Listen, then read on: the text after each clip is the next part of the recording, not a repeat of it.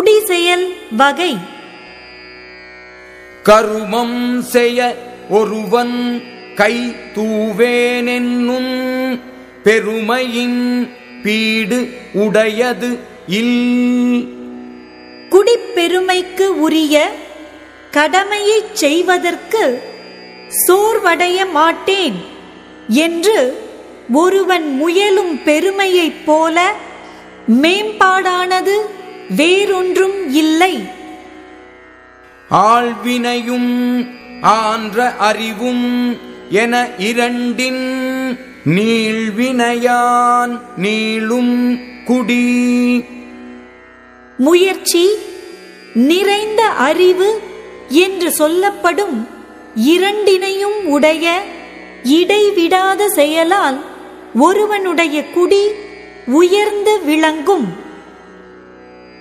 குடி செய்வல் என்னும் ஒருவர்க்கு தெய்வம் மடி தற்றுத்தான் முந்துரும் என் குடியை உயரச் செய்வேன் என்று முயலும் ஒருவனுக்கு ஊழ் ஆடையை இறுகக் கட்டிக்கொண்டு தானே முன்வந்து துணை செய்யும். சூழாமல் தானே முடிவு எய்தும். தம் குடியை தாழாது உஞற்றுபவர்க்கு தம் குடி உயர்வதற்கான செயலை விரைந்து முயன்று செய்வார்க்கு அவர் ஆராயாமலேயே அச்செயல் தானே நிறைவேறும். குற்றம் இலனாய் குடி செய்து வாழ்வானை சுற்றமாச் சுற்றும் உலகு. குற்றம் இல்லாதவனாய் குடி உயர்வதற்கான செயல் செய்து வாழ்கின்றவனை உலகத்தார் சுற்றமாக விரும்பிச் சூழ்ந்து கொள்வர்.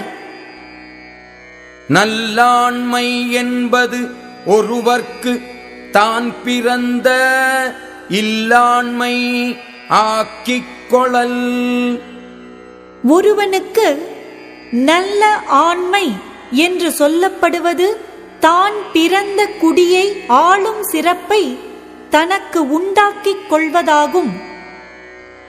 அமரகத்து வன் கண்ணற் போல தமரகத்தும் ஆற்றுவார் மேற்றே பொறை.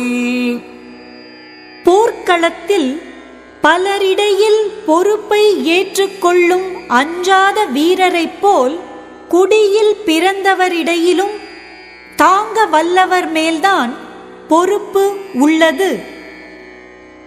குடி செய்வார்க்கு இல்லை பருவம் மடி செய்து மானம் கருதக் கெடும் குடி உயர்வதற்கான செயல் செய்கின்றவர்க்கு உரிய காலம் என்று ஒன்று இல்லை. சோம்பல் கொண்டு தம் மானத்தை கருதுவாரானால் குடிப்பெருமை கெடும். இடும்பைக்கே கொள்கலம் கொல்லோ குடும்பத்தை குற்றம் மறைப்பான் உடம்பு.